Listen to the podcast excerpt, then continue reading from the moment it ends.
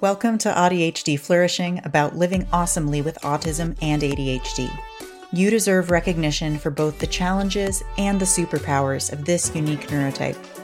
Let's celebrate wisdom and support from real-life stories and talk strategies to manage the difficulties of day-to-day life so we can move beyond that to thriving and building a sustainable and awesome life. If you want to be here, you are accepted here and you belong. I'm your AuDHD host, Mattia Murray. Let's do this. Welcome to my guest, Andrew Simonet. I am so excited to have him here. He's somebody I've been following his work for a long time. I got a grant a few years ago from Mass Mocha, maybe 4 years ago. And part of what I received in the grant was Andrew's book and workbook that I was supposed to work through for artists. And it was so impactful. And then I took a course with him. So he's been very foundational, I feel like, in building, in particular, the artist side of my business. And like, it was a real turning point for me in feeling like that was actually possible, as opposed to just banging my head against the wall of grant applications forever, which he's nodding vigorously. So part of the reason I wanted to invite him on is that I know we have a lot of artists and, you know, self-funded and small business artists listening. And I also think this is useful for anybody freelancing or, you know, kind of making their own way in the world. And then also I'm obsessed with Andrew's email list. So we will absolutely be linking to that. Every time I get the email, I'm just like, I wish I could make everyone read this and then we could talk about it. Cause I feel every time I'm just like, yes, this is like what I've been saying, just, but privately in my own grumblings about the art world. So yeah. I also, well, first, do you have anything you would like to add about yourself, how you're thinking about yourself right now? Obviously, I know you have a dance background. Yeah. Thank you so much, Mattia. It's a pleasure. I come from the dance world. I ran a dance company here in Philly. We're also both in Philly. Ran a dance company here in Philly for 20 years called Headlong, and we made a lot of kind of experimental work and participatory work and work out in the city. And I left there 10 years ago to focus on writing. I write novels, and I have a big stack of a manuscript right here waiting for me. Yeah. And my second novel came out a year ago, and it's about two siblings who are different neurotypes. And I have a sibling who's a very different neurotype from me. And it's kind of about the magic and wildness of that relationship. Beautiful. Thank you. And I have not read that book yet, but I'm very excited to. And also that's one of my personal career goals is to be able to make space to write more books, because that's a thing that I love doing. And I have not published anything yet. I just keep writing books and putting them away and not doing anything with them. And that's a personal problem that I will deal with later. But the first question that I have for you, just if you would like to say anything about it, is just how you think about your own neurotype. Because one of the things that I imagine you might experience with your sort of total family is that you probably have a lot of experiences that for a long time you didn't put a label on, I'm assuming. And I'm just curious how you are thinking about your neurotype now, if you want to share that. Great question. Jump right in. Yeah. So my youngest child is AuDHD, and it also turns out my wife is AuDHD, which is a very recent, I mean, both are fairly recent, but that's very recent. And it's part of why I've been binge listening to your amazing podcast. And my younger brother, much younger than me growing up, he's autistic. He has a seizure disorder. He's a nonverbal guy. And this was in the 80s when the discussion was really different, and absolutely propelled me into thinking about my own neurotype, which is definitely, I don't think is, neurotypical. I don't know what neurotypical is. I feel like my brain works in ways that I've learned to direct some of the superpowers, and I've learned to mitigate some of what I think are challenges. And I don't have a label or a diagnosis that I put on it. I have taken a lot of like tests being like, I wonder if I'm this. I really don't register anything on the autism test, despite my best efforts. I can't get any points in that test. I'm super holistic. It's like, all right, damn it. I did this project for a while asking people, like, if there are little habits and things in their head and body that they do constantly without necessarily acknowledging or talking about or telling other people about. I have many, and we call them Paggies because one of my collaborators' grandmother used to call them Paggies. And that's something that I have a lot of. We also found that many people have these, and we started collecting them. It's a really beautiful thing. People counting things, drumming things, turning letters into numbers. I do patterns with my teeth. There's all kinds of things. And I think of that as one of the ways for my brain to be in neutral and not be like speeding down the highway all the time. And there isn't always a place to put what's happening in my brain. And so those are some of the holders. So I think if I had to name myself, I would say I'm an holistic person with a lot of internal stimming and soothing going on. I love that. And something I haven't really talked about too much on the podcast, but that I've talked privately to people about all the time, is how these labels for neurodivergence have some utility, obviously, and some meaning. It's not that there's nothing there. And at the same time, there's obviously, first of all, so much more going on in the human brain experience and the diversity of human brain experience that is not being reflected by the idea of neurotypicality. And I'm pretty much right now where I'm at with that is I don't think neurotypicality exists. I don't think it's a meaningful construct. I think what it's trying to get at is sort of the toxic elements of our culture that are saying there's only one way to be, but what is that way and who is that? I don't know a lot. I mean, to be fair, I'm in a bubble, but I don't know a lot of people who I would really, even like a couple of my best friends over time who are not autistic and not AuDHD. Like they're as neurotypical as you can be compared to me. They still, I don't know, they don't have what I think of as the neurotypical brain. So anyway, I don't know who that is, but. And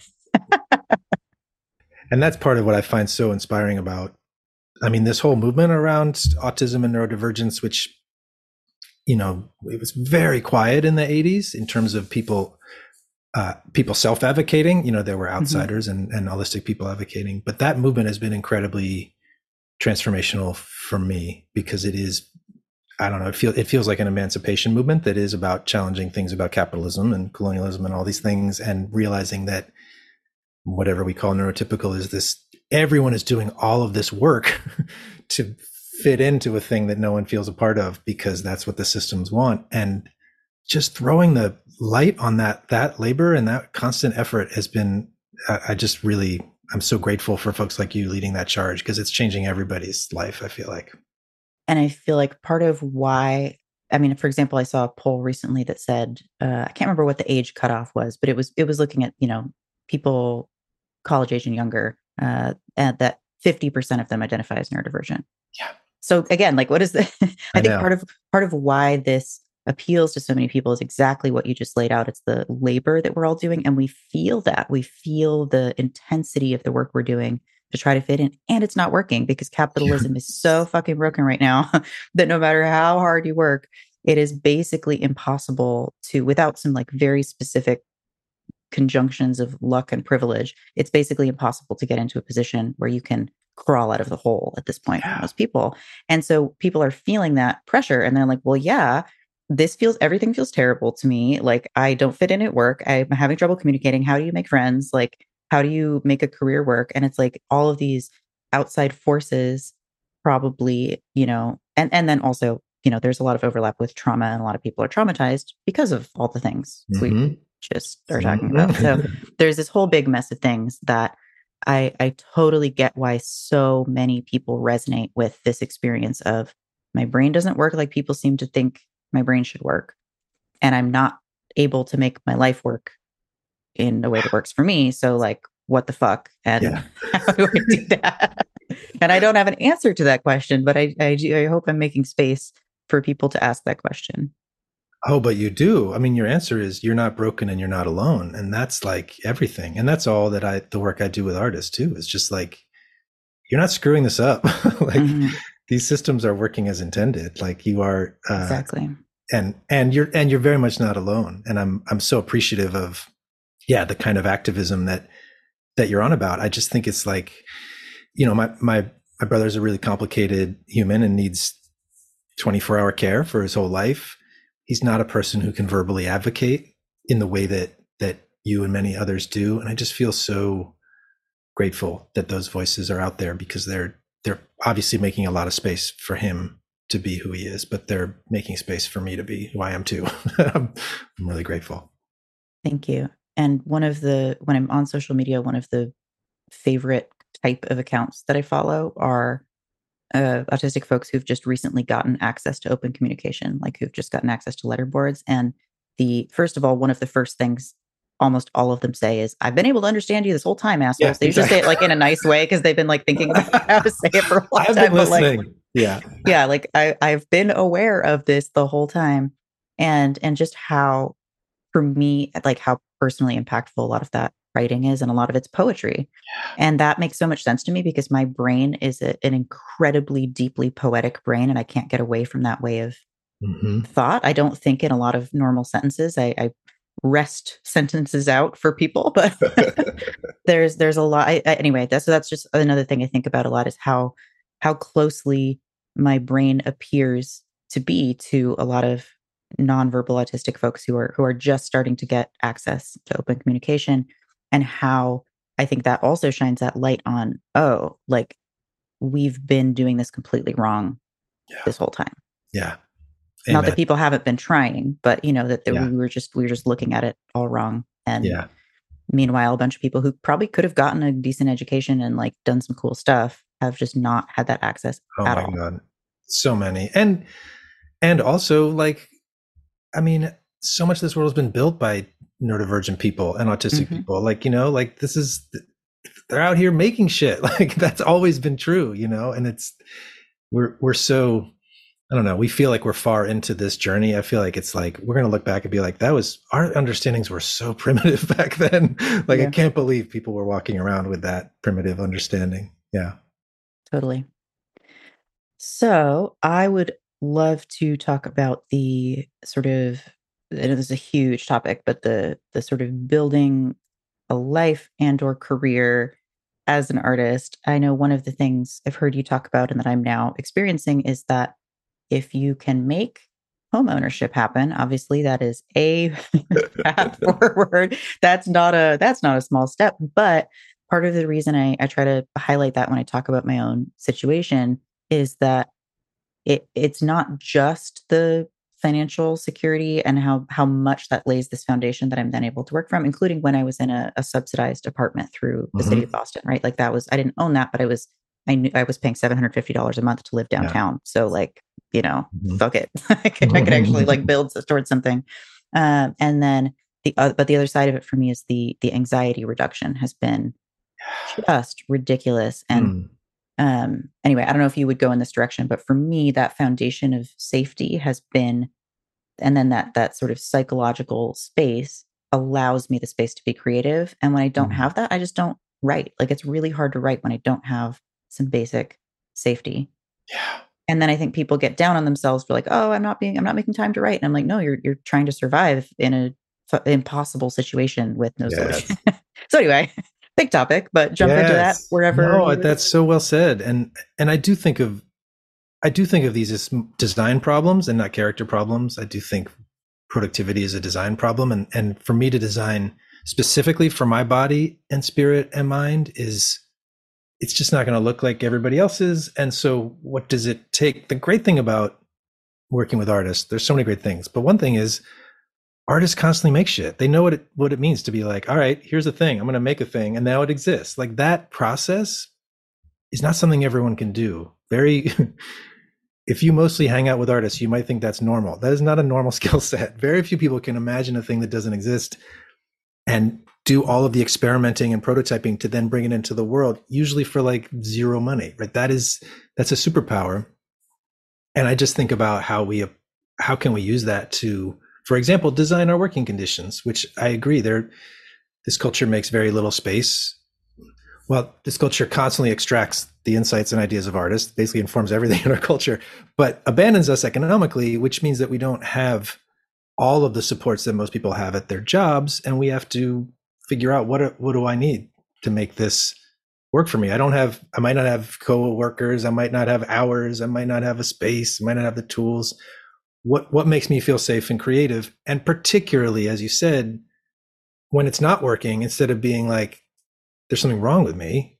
Well, this is a design problem. How have I not designed this to work for me? Where and what could I change? And artists are so brilliant at that. And most of what I do is just like, hey, y'all, let's do that on these other things. Let's do that on home ownership. Let's do that on our finances. Let's do that on like designing time and rhythm to work for us instead of some idea of capitalism or what we think artists should do or whatever the myth we carry around. Let's design around our actual bodies and our breath and our minds. And I think that just when I hear you talk about home ownership, I'm like, yeah, that's like, in terms of hard problems, like you solve way harder problems in your composing, right? Those are like complex, nonlinear problems. And homeownership's a challenge, but it's very linear and you can go through the steps and get to it. And that, yeah, I find that to be one of the gifts of working with artists. They just have that skill set inherently. Another, I mean, this is a particular AuDHD thing. I was just talking to a client about this last night who started ADHD meds and had the holy shit light bulb, what the fuck, how have I waited so long for this moment, which I never try to talk up too much because obviously not everybody has that experience. But one of the things we were talking about, I'm going somewhere with this, is that one of the things that ADHD meds can do, stimulant meds in particular, is make it so your systems side of your brain is turned down and the executive function, I'm taking action right now side is turned up, which is very useful for productivity and taking action. But the little piece, the nugget I gave them was like, hey, if you plan your day before you take the med, that's the only way I can do it. If I take the med first, my brain's just like, well, now I'm just doing whatever I'm doing. But where I'm going with this as a kind of design thing and like the creativity of artists is, and I think a lot of ADHD people too are just like immensely creative, but don't necessarily have an outlet or sort of the design support around them to actually enact things. And especially if you tend strongly toward one side or the other, if that's strongly on the ideas side versus the execution side, or if like me, you go between those very strongly and they don't tend to overlap very much. Part of what that means is it's very, very hard to do big things alone because you have to be able to do all of those things. And so where I see artists, like one of my collaborators, like, you know, doing these all-nighters before we're trying to put a show up, you know, trying to do everything themselves. And like, I get it from the funding side, but I think it's also this, like, I want to be able to use all of my skills. And I have both of those skills. It just so happens that it's very hard to design a life where you actually get to like equally play with all of your interests and skills. Very, very hard. So anyway, one of the things I've seen you do that I really admire are these kind of big blocks of time in your life where you've been like, well, now I'm working on this set of things. Okay, now that's either I'm done with that or I'm like, you know, moving away from that to do this other thing. And that's like one form of life design that can work really well, as opposed to what I was trying to do for a long time, which was I'm just going to do everything simultaneously and then everything is terrible. It's impossible to build a career. Yeah, and I'm having panic attacks, which is like literally. Where, you know, I ended up in the hospital with like stress-induced panic attacks. Like so all that is to say, like this has so been a journey for me. Like whatever I've ended up with has been through a lot of trial and error and a lot of tendency towards workaholism and overworking, tendency towards stress, anxiety-based deadline pressures as a motivation, tendency towards overambition, and all of that reinforced by, I think, a lot of really toxic particulars of the arts worlds that I was functioning in, which just reward burnout. People brag about how busy they are. No one talks about taking time off. No one talks about breathing. You know, and I was in the hospital. You know, I come from dance. I'm like, we're about the body. We're about like finding the truths of our body. You know, I'm not in the ballet world. I'm in a world that's about like really caring and holding for what bodies really experience.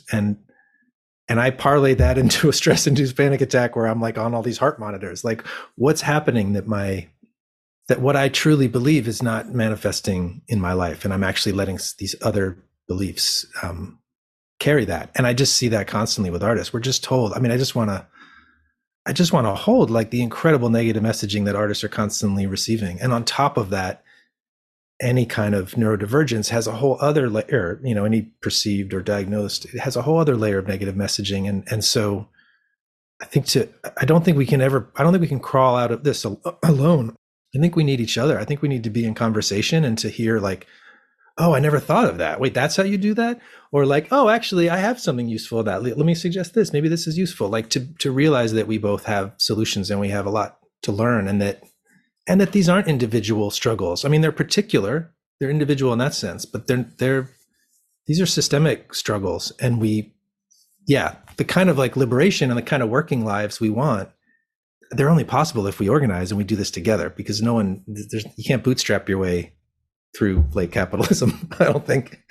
And the great thing, I just think one of the things that artists do offer often is like, here's a model of what work means that is like really powerful, that is not a toxic, extractive capitalist idea of work. It's a lifelong, decades-long, generous practice where you're deepening your craft and your questions, and then you're sharing it with the world. Like, this is what everyone wishes work could be. And I think we can offer that to the world as a model, but partly we have to like be a little bit nicer to ourselves about all of it.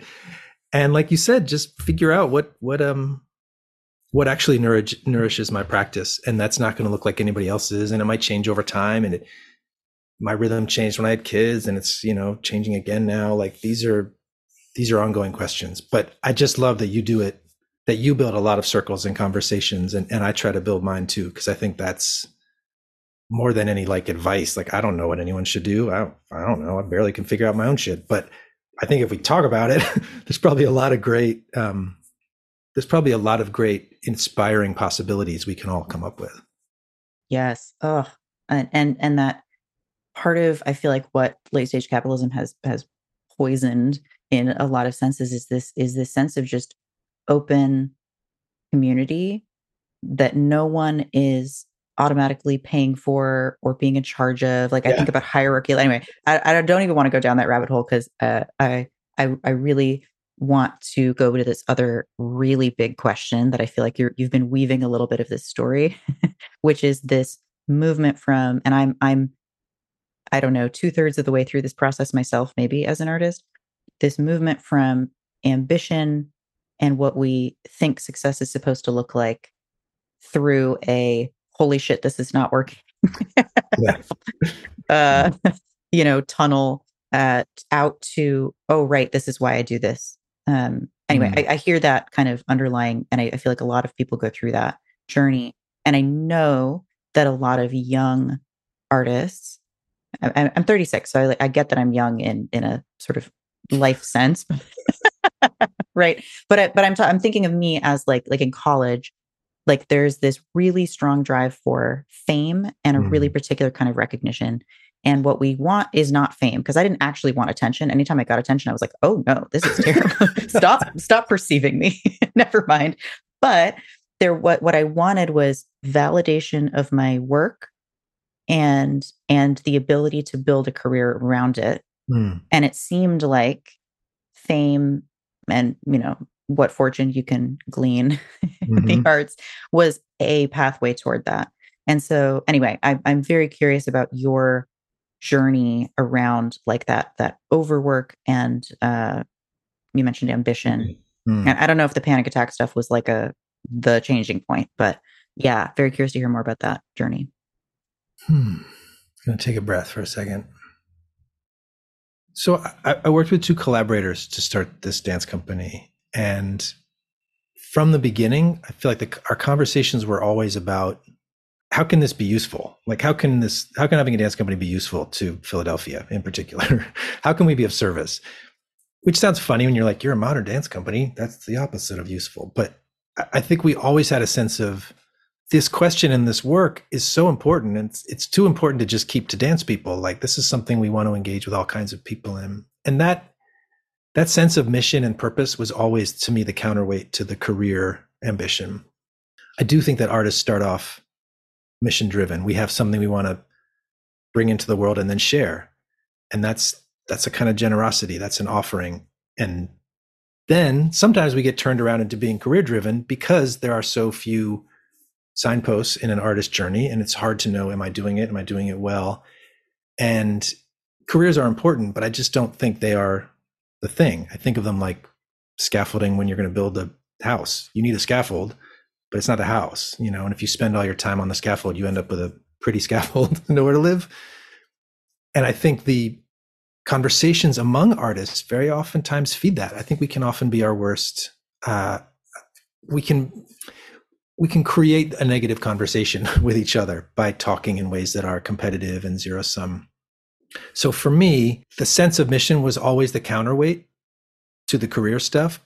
But for it to work financially, I felt like I had to work frantically and constantly and without regard for my own well-being. I was the fundraiser for the company. And so, you know, that felt like a constant pressure. And then we had people on salary, and then those people had families. And there's a sense of like, okay, this isn't just like, I'll write a grant and maybe we'll make a dance. Won't that be cool? This is like, you know, people won't have jobs. And that pressure is really what led to the sort of panic attack moment. But I also had a moment when my first kid, Jesse, was born, where things really simplified for me in terms of the mission. And I was like, okay, more awesome art going out in the world made by more thriving artists. Like, that's kind of what I care about. And I'm one of those artists. I want my art going out in the world. I want to be okay. I want to be thriving, but I'm not the only one I care about. And I actually want to make structures that lift me and us up, because I really can, to me, that piece of like having more of that out in the world and more of us being not just okay, but really, really strong in our work. That was the kind of clarifying of the mission. And it allowed me to cut away a lot of stuff that I think I was not wasting, but I was spending a lot of my time and energy on, and really simplify down to, I am only allowed to do three things. This is how I keep stay out of the hospital. Everyone has different systems, because I left my dance company and I was like, oh great, I'm going to be so relaxed. I'll be taking time. I'll be breathing. And then like 6 months later, I was totally stressed out again, because I had taken on like 9 little side projects. You know, I'd said yes to these like little, but there's no such thing as a side project. There's just a project. So I had 9 projects, and I realized like, okay, I really can only do, I have to limit the number of things I do. And there's 3. And one is writing my novels. One is this work I do with artists. So really there's only one slot that's ever open. And it means that I have a universal no for everything else. And that clarifying what I wanted to do and put out in the world, which was much simpler once I had a kid in a way, allowed me to say the amount of no I needed to be in a better place. And I am in like the secret news of my life is like, my rhythm is like amazing right now. And I'm kind of, I don't want to jinx it. I'm like, this is perfect. And partly the pandemic, which was like, so everything moving online is kind of my nightmare. I'm not a digital person. I'm off social media for like political reasons, but also to protect my own attention and focus. But then being able to do some of this work online and being able to make connections far beyond my local community, like it actually led to all these possibilities. So I have a great rhythm right now, and constantly being in conversation with artists is a way for me to remind myself that the recognition piece. Well, all right, I'll say 2 things. One is, we used to be like, oh, if we just get this one thing, if our company gets this one thing, then we're going to be good. We all set. And then like, sometimes we get the thing and we'd be like, oh shit, it's just us still just here, like making it up every day. Okay. That's still what it's going to be forever. Like, it really doesn't, that myth that there's some discovery moment, that there's like some moment where you get discovered and you make it, you know, in Artist's U, we say no one is coming. There's no saviors coming. That is just a myth. But also I feel like it's so easy when I talk to other artists to see like the value and power of what they're working on. And then to see them desperate for the recognition of a stranger who might even be kind of an asshole, like that's what they're waiting on. So the question I always ask is like, okay, again, design problem, seeing your momentum and your belief in your work as a design problem, like what do you actually need? And to me, it turns out what I need is 2 conversations a week with people who I am close to, doesn't have to be like super close, but that I actually know and trust, have a trust-based relationship, that are about my writing. And they have to be people who read my writing and like it. If I have that, then whatever happens with the grants and the gigs and the yada, yada, is not it doesn't matter.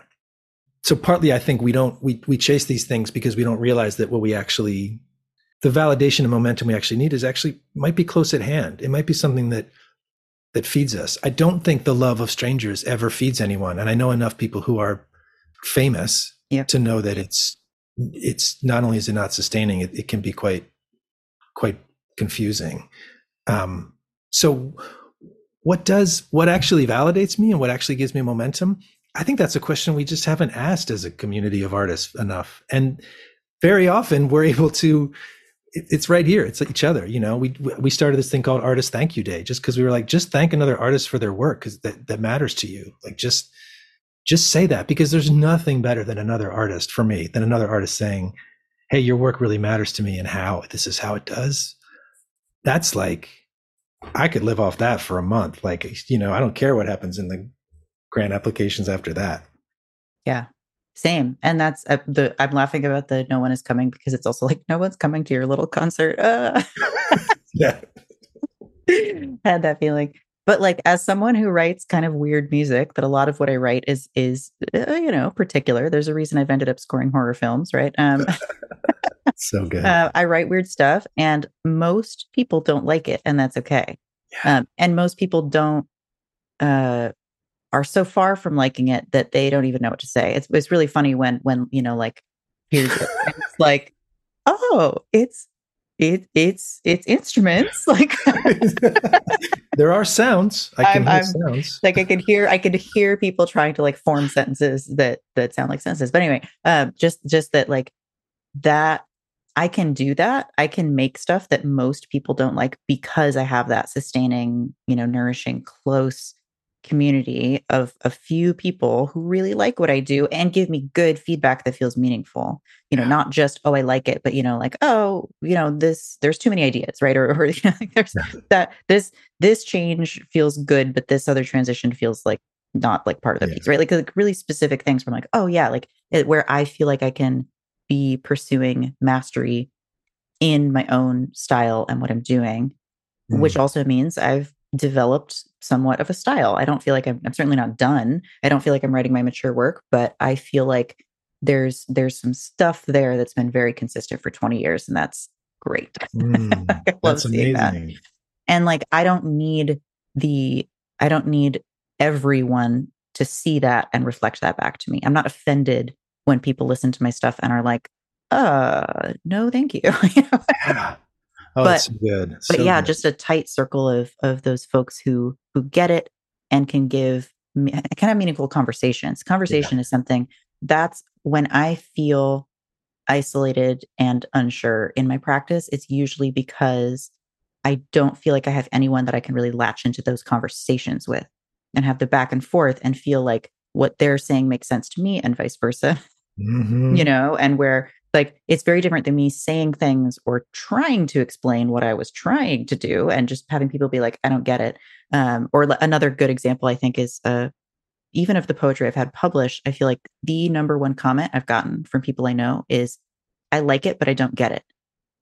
When I think I've written something incredibly straightforward, I'm like, it's short, it's got a theme. I think it's very obvious. Yes. Am I doing a lot with, you know, like, syllables, but I don't know. Like, like have I maybe, you know, overworked the text a little? I don't know. But anyway, it's just funny that when I do something that I'm like, this is so straightforward and like emotional and to the point, and people are still just like, I don't get it. That's just I'm getting used to this. Yeah. Anyway, that's a whole side.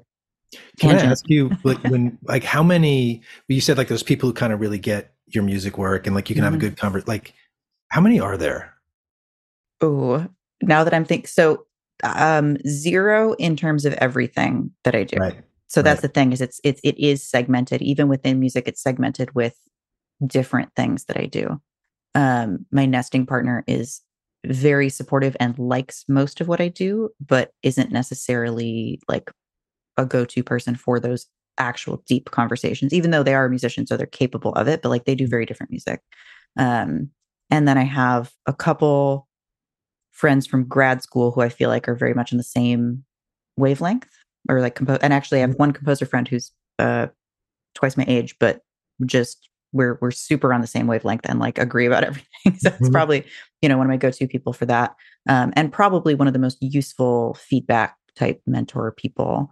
But that said, that's only for, again, that kind of slice of what I'm doing. And if I were doing like, when I do songwriting or something, I probably wouldn't send that to him. So again, it's interesting thinking about that. Cause I was like, oh, that's, and that's one, you know, when we have these imaginary arrival points in our mind, one of mine is actually a person. I'm like, I want a person. And when I was younger, I thought it was going to be like a partner. Mm-hmm. But now I'm just like, I don't care who it is. I just want one person who understands and can have these conversations with me about my entire creative life. Mm-hmm. And I can find that in the form of like a coach or mentor or someone who I'm like paying or who, you know, like I can get that aspect of it, but the sort of peer, you know, just feeling completely understood and like people are getting what I'm trying to do. I have never found that ever across my whole work. And that is an isolating feeling. Yeah. But I don't have any kind of, and I've literally written ads on dating apps being like, I'm looking for people to talk to about my art because I'm trying to find people who like. Oh my God, I love that. And that didn't work at all. So anyway, I know. Who did that bring? Who responded to that? That's amazing. That's the best ad I've ever heard. Well, I really appreciate you being so specific about it because it is one thing I've seen, and like I get to talk to thousands of artists. This is like the amazing thing about seats where I am putting myself in, is that I get to talk to so many very different kinds of artists.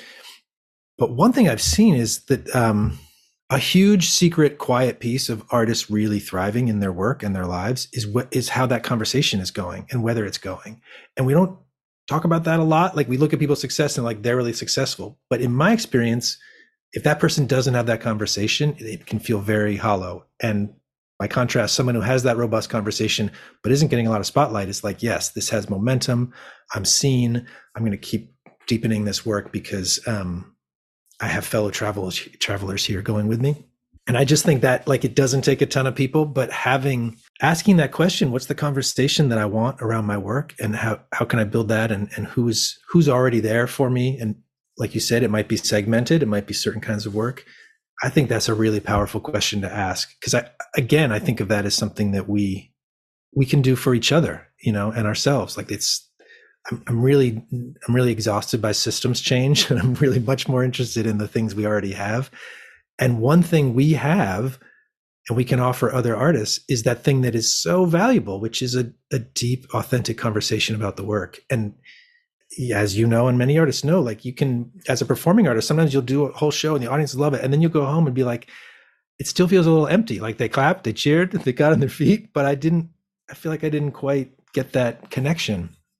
Yeah. So I wonder how, I'm also curious how neurotypes impact that too. Like how people can find, how can you build the conversation around your work that also really holds space for the way your cognition and your body work?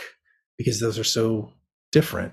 And so many of our models for talking about art are very critical and kind of about pointing, you know, ripping things to shreds and crits and that whole model. So what are models we can make that hold our artistry and hold ourselves? Oh, that's such a good question. I'm gonna think on that. But I know for me, one of the difficulties in finding and actually being a part of those conversations with people who are tangentially or casually engaged with me or my work is that they're often offering, like, I don't want to sound condescending, but they're saying things I thought of when I was 10 years old, like a question I asked myself so long ago that it's not even a part of my process anymore. I'm like, I've worked through that. and that's, you know, another side comment, a lot of gifted AuDHD folks experience in therapy as well, is like, oh, you're just saying things to me I literally thought of independently as a small child. Like just in one of my first 3 existential crises of grade school. Like yeah, exactly. Yeah. That was in 2nd grade. And then I refined it in 4th grade, got much more sophisticated. Hopefully you'll get to that point someday. And so as an artist, it can be really difficult when you're trying to find or engage the conversation, and part of what you're getting is questions or feedback that you've like very thoroughly processed. But it's a lot. I also get why people don't just want to dive super deep and like be asking you super deep questions, not knowing if you're anywhere near the core of that work. Yeah. So it's hard, I think, to find the right depth for you and the other person.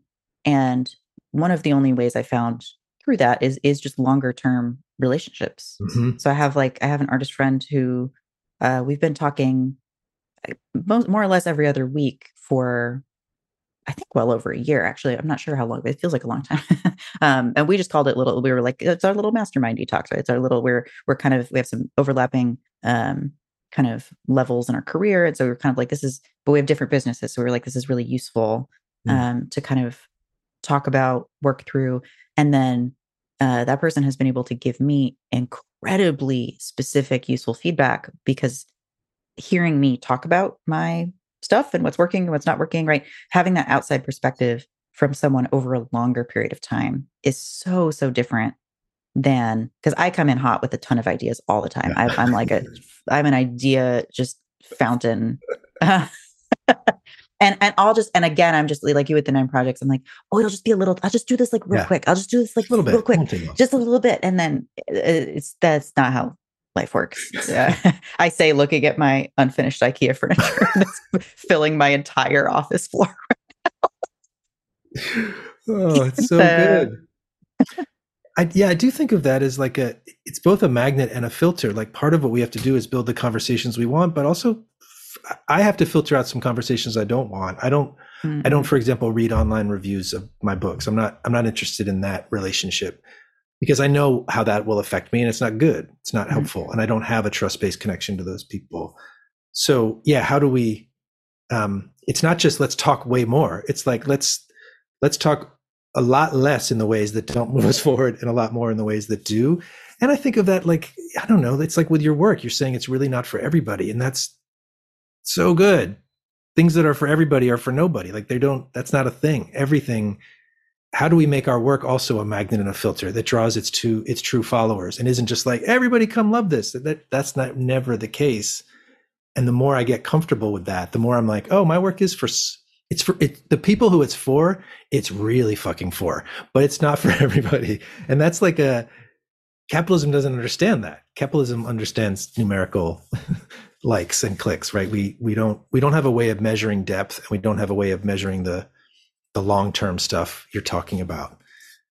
I would just love to be in a room where 20 artists just described exactly what you just described, which is like, what are the conversations that actually really nourish me? Who are they with? How often do they happen? How did I find them? And what are the conversations that I really can't stand? And how do I get away from them?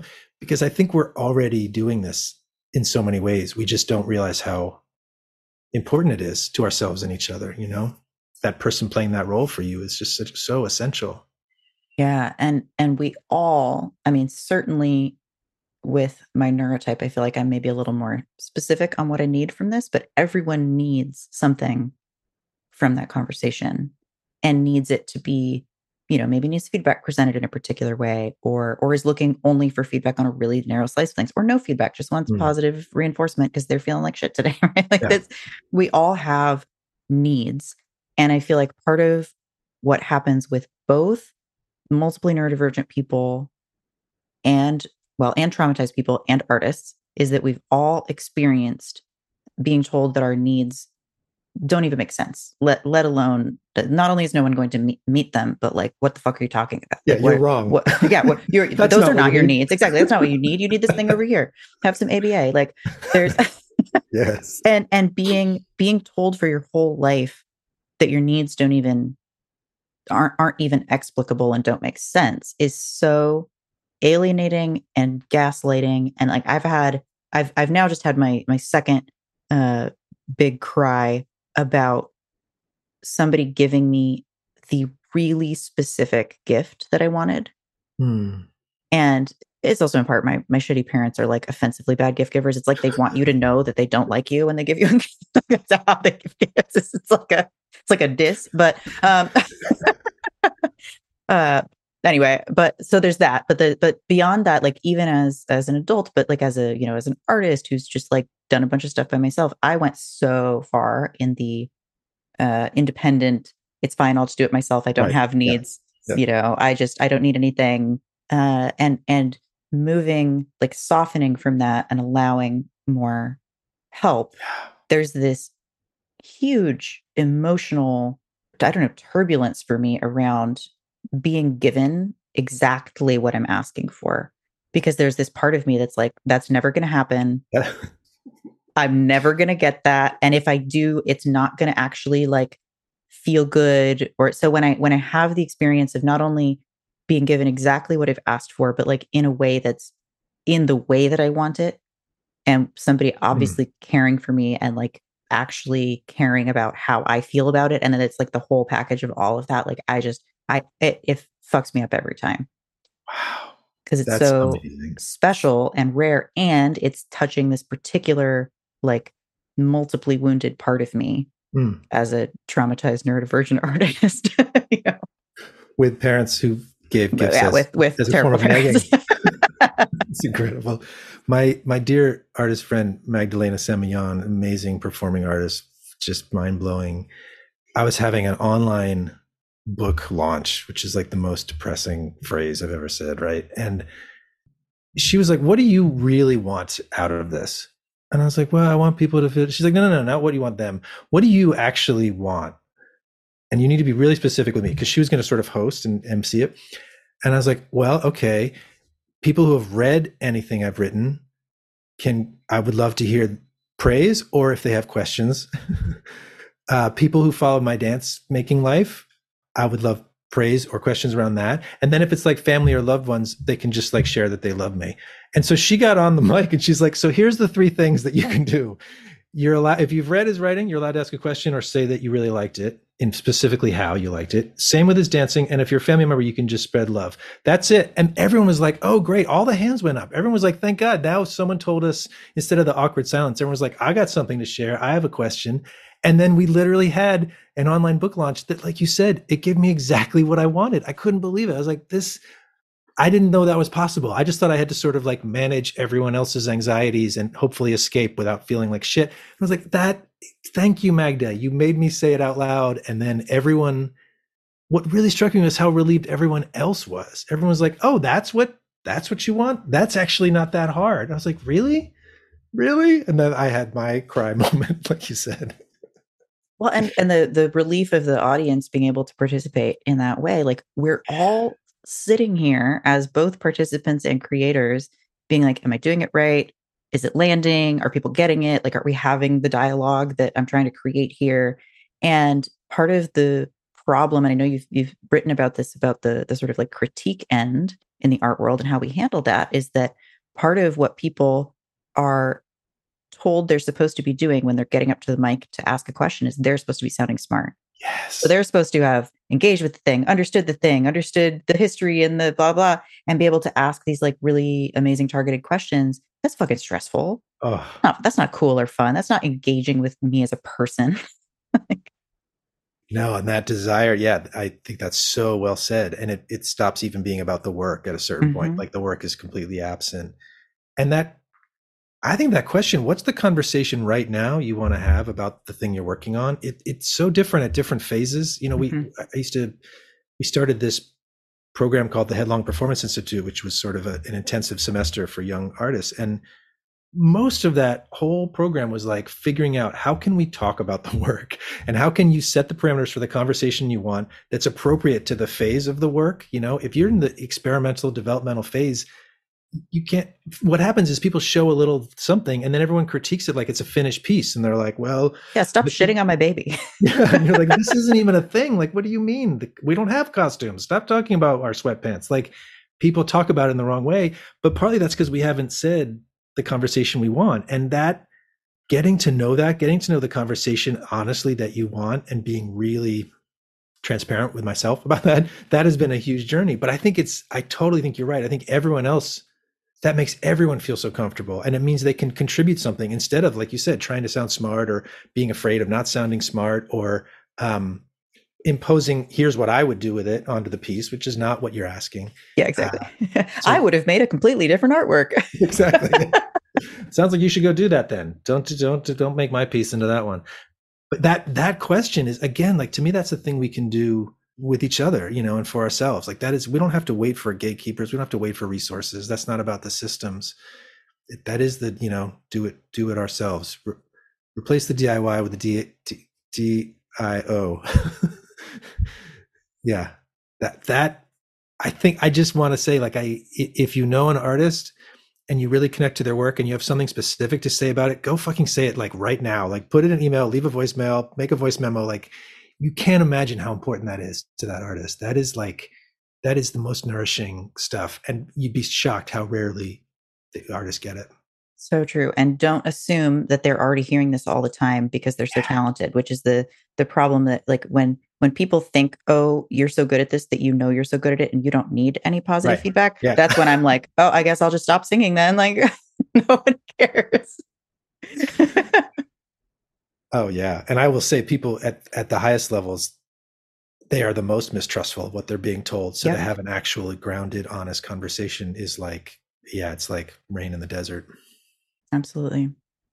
And I also love, I want to just expand on what you said about, you know, this is a conversation we can be having. Like we can do this in other areas of our life as well. Like this week with my therapist, I was like, hey, like she was kind of like, you know, what direction do you want to go? And I was like, this is the kind of conversation I want to have about this. This is what I'm looking for. This is what I'm hoping to get out of it, because like we only have so much time and I'm trying to like get something here. Right. So like you can set expectations around your needs or requests around your needs. Doesn't mean they're going to get filled, but like in just about any context. And often the other person will be relieved that you've asked and that you've made it clear.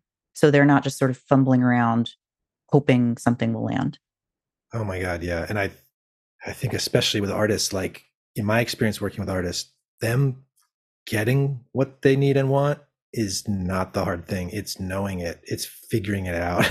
Once they figure it out and know it and name it and write it down, I'm always amazed by how quickly that they can manifest it, because they're artists. They manifest. That's their thing.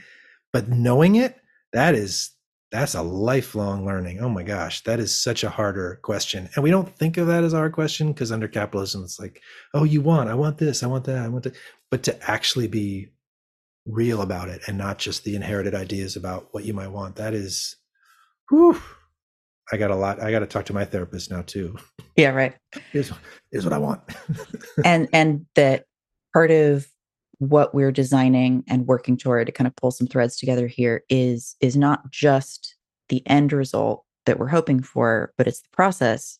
Because certainly as an artist, if you don't enjoy the process of your work, don't fucking do it. Not that you have to love every project. Sometimes we do things because we're getting paid and we're just getting through it. But like, if you don't enjoy the basic process of what you're doing, but you used to figure that out. Like that's a design and systems problem. If you don't like the process, but you love the results, like, okay, maybe that's something you can work with. But if you're not liking the result or the process, you maybe need to rethink some shit pretty deeply. You know, there's a reason I'm not a violinist anymore either. Like, yes. Yeah. I hated it. And my motor problems made it so that no matter how much I practiced, I was never going to be at the level I wanted to be. I was putting in the hours and it was just, my body could not. I'm better at violin than someone who doesn't play violin, you know, but, but like I was never going to be at the level I wanted. And the process was frustrating and hurt. So the results weren't working and the physical process sucked. It literally hurt. It's a terrible, it's a torture device. Especially when you play so much so young, because it like changes your body. And I started when I was 4, and I was a violin performance major when I was 15. So yeah, it was in a bad way physically. Anyway, that's a whole other story. But that is to say, I would not have stopped, except that I was in a car accident and couldn't play for a while. Started singing, and I was like, "Oh, this is fucking way easier than violin. Oh my God, I'm gonna do this." And then I started composing. I was like, "This is even easier than all the other things I've ever done." And like, there's this. I don't know. I feel like I've been thinking about this a lot, the way we think about cause and effect, and how retrospectively, especially looking at an artist retrospective, when you're at the gallery or the performance, it's very easy to look back at that person's life and go, oh, look, this thing led to this thing. Look at these little stepping stones. But that's not how it feels when you're in it. There are no visible stepping stones. You are building it and putting it down yourself, which is, again, like a systems and, you know, design problem. And we cannot do it alone. That element of it, that particular element of being able to see, I don't know whether it's, you know, pulling the stepping stone out of the water or creating it, placing it, whatever your metaphor is, but like making the next step is so hard when there's just, if you're in the middle of the ocean and you're looking around and you're like, I don't even see any. Yeah. I'm not great at metaphors, but yeah. And there's everyone, I just wanted to lift up what you said too about, I feel like I was hearing you talk about like kind of becoming who you actually are as an artist in person, which is the wonderful thing about, and there's a lot of challenges being an artist, but one of the wonderful things it is that it's this wonderfully profound, reflexive, resilient practice that over years and decades, like allows you to keep engaging with these questions and becoming sort of more who we are as a maker, who we are as a human, who we are in our rhythm, in our day, in our body, in our mind. And that is a kind of liberation and emancipation that I feel like I really hear in all the work you're doing. And I just, again, really appreciate. And I feel like that's a piece that we, there's a terror to become and step into who we really are. There's a fear. And so to realize that we're all doing that together and we're not the only person, you know, we're not the only person who's like, well, I've been told my needs are ridiculous and they're not even my needs. And I have to, but I'm actually going to step into them and own them and meet them and request them. And that requires, I feel like the kind of solidarity that allows us to have the collective courage to do that is so important because it's not just that I don't know where the next step is. That's really important, but it's also that because my culture hasn't given me a way to know myself and value myself as an artist, I have to really dig deep. And if you're here with me digging deep and I see you over there digging deep, like it's so much easier. It's so hard to do that alone and to feel like either I'm wrong or I'm alone, which I am neither.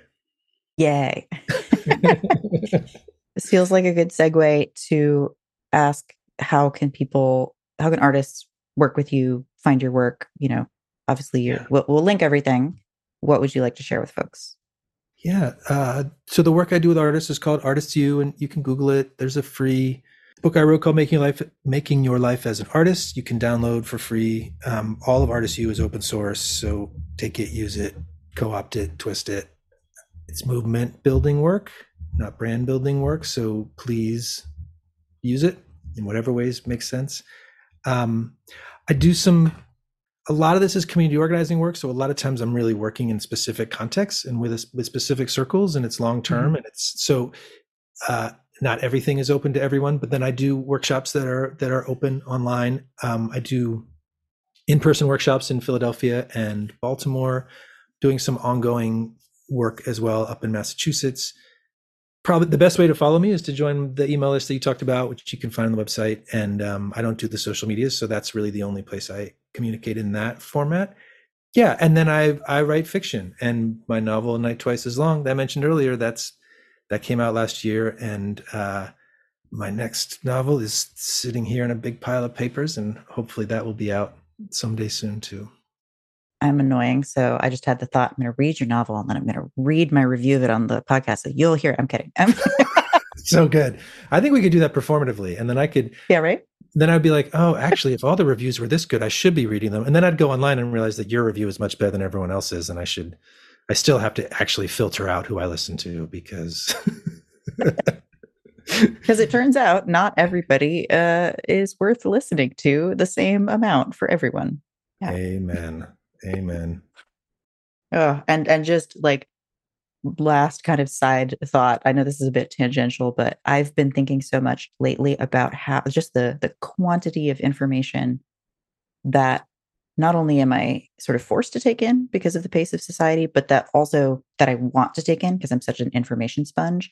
And so it's becoming increasingly important to me to take in higher quality information instead of quantity.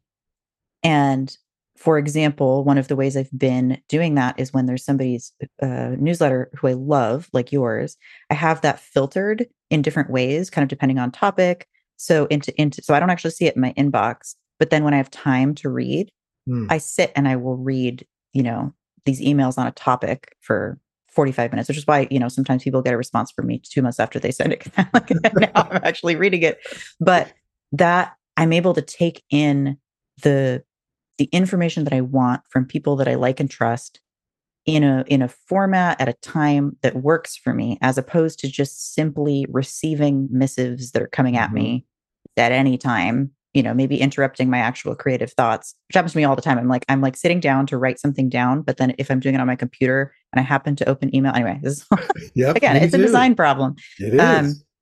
So yeah, I really like the community building aspect, the, what do I need as an artist, as a person, as a neurodivergent person, like what actually nourishes me. And I love the word momentum, because I feel like when people don't have a sense of momentum or progress, it can be very small, but if you're not seeing that connection between the day-to-day and the life you want, it can feel like it's just not worth it, because everything sucks and like maintenance tasks are so boring, but right. Yeah. Well, maybe that's just me. We're taught to blame ourselves too, right? I mean, capitalism teaches you that there's something wrong with you and you need to fix it. And like procrastination is a character flaw, but it's not, it's a design problem. And the, I think particularly with artists, and I think particularly with neurodivergent people, like those messages are really, really punishing. And I just think like, if you don't have momentum, you haven't done anything wrong. That's literally what the culture sort of wants to do to artists. So what does it mean to, if you were someone that you really, really loved dearly, how would you build the container around that person and their work, you know? And if you're like, if your to-do list is so long that you would never give it to someone you love, like maybe don't give it to yourself. Like, what would it mean to kind of hold your practices specifically how you do them? You know, like you said with the gift, like this is a specific holding of who you are. And that's a piece that I find when artists do that, like momentum is automatic, that momentum has nothing to do with whether I care about the art or whether I'm motivated. It really has to do with setting the conditions, and the conditions are often not that, I'm not saying they're easy, but they're often not massively hard. I don't see artists be like, well, I need to be living alone in a castle for 6 months before I can start writing. They're usually these simple, like hand-to-hand things that are in our, and I say our, because I think it is all of us, where they're within our power to change. We don't have to wait for them. And so I just love your little email hack. It's like, you're hacking that system, make it work for you. You're not like letting the algorithms decide what you look at and when and who's, what the weight various things are given. You're like, I'm giving more weight to these and I'm going to read them in this moment. Like that is, I'm going to now steal that. But also like, what a great example of how you're designing for your own momentum. Thank you. Yeah. Okay. This is awesome. I do want to ask, just because I feel like we've touched on so many topics and I think you have an absolute wealth of wisdom. Is there, okay, and you can take a moment to think about this, but is there anything that you feel like, okay, this is pressing on your mind or you want to make sure people hear this? That can be like wrapping up something. It can be a new idea, but just is there anything that you feel like it's just bubbling up that you're just like, I want to make sure people take this away at the end? Okay, well, two things that I really think are under-recognized as being powerful resources for artists' lives. I think the like starving artist and money, you're never gonna make money, like that gets talked about a lot, but I actually don't think in the long term, I think there are actually other resources that tend to be make or break and tend to determine whether over decades you're flourishing or not. And one of those is, like I said, the conversation around your work and how connected you are to people, artists and non-artists, and in a robust, rigorous, positive conversation around the work massively determines, in my experience, artists' journeys and their well-being through the journey. And the other is setting up your rhythm, setting up your time, designing your time to actually suit you and not to suit the art world or the fast rhythm of seasons and 6 months and years and grant things, and not to fit the productivity myths of capitalism, but to actually nourish how your body and mind and spirit work. Those two things massively, in my experience, massively shape artist journeys. And they don't get talked about as much as the money or the recognition thing. But I'll be honest, those money and recognition do not, in my experience, massively determine whether an artist is flourishing or not.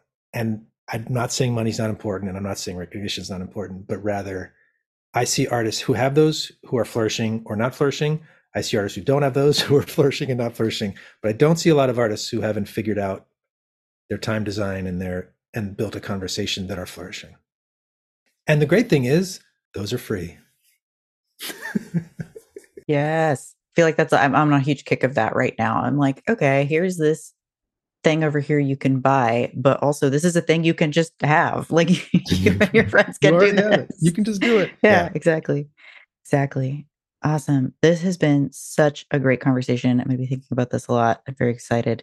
And, hey friends, I really try to keep these episodes under an hour because in my own ADHD brain, that is just a line over which it feels like I'm not even going to listen to an episode. So Andrew and I kept talking for another 20 minutes. He asked me some really great personal questions about how I navigate in my relationship, my partner doing a lot of stuff for me. We also talk a little bit about Andrew's AuDHD kid. And anyway, it's a really lovely bit of conversation. And if you would like the full link, that is over in the Patreon. So Like Your Brain and the podcast support tier. Link is in the show notes if you would like to go listen to that. And I will talk to you next week. Thanks for being here and taking a moment for yourself. I hope the episode sparks some ideas or possibilities for your own journey. If you're looking for gentle ongoing support, I invite you to join the Like Your Brain community. It's a non-hierarchical and no-pressure space to share our lived experiences together and learn from each other. Ask authentic questions, share your own wisdom, and be a part of building a safer space for folks with identities that are often marginalized. And if you're not yet ready to be seen in a group space, we've all been there, you can join the podcast support tier, which has a private podcast feed with some of the learnings from Like Your Brain and additional podcast content, so you can absorb on your own terms and timeline. We're here whenever you're ready. The link is in the show notes or at patreon.com/Mattia. That's patreon.com/MATTIA. Have a great week.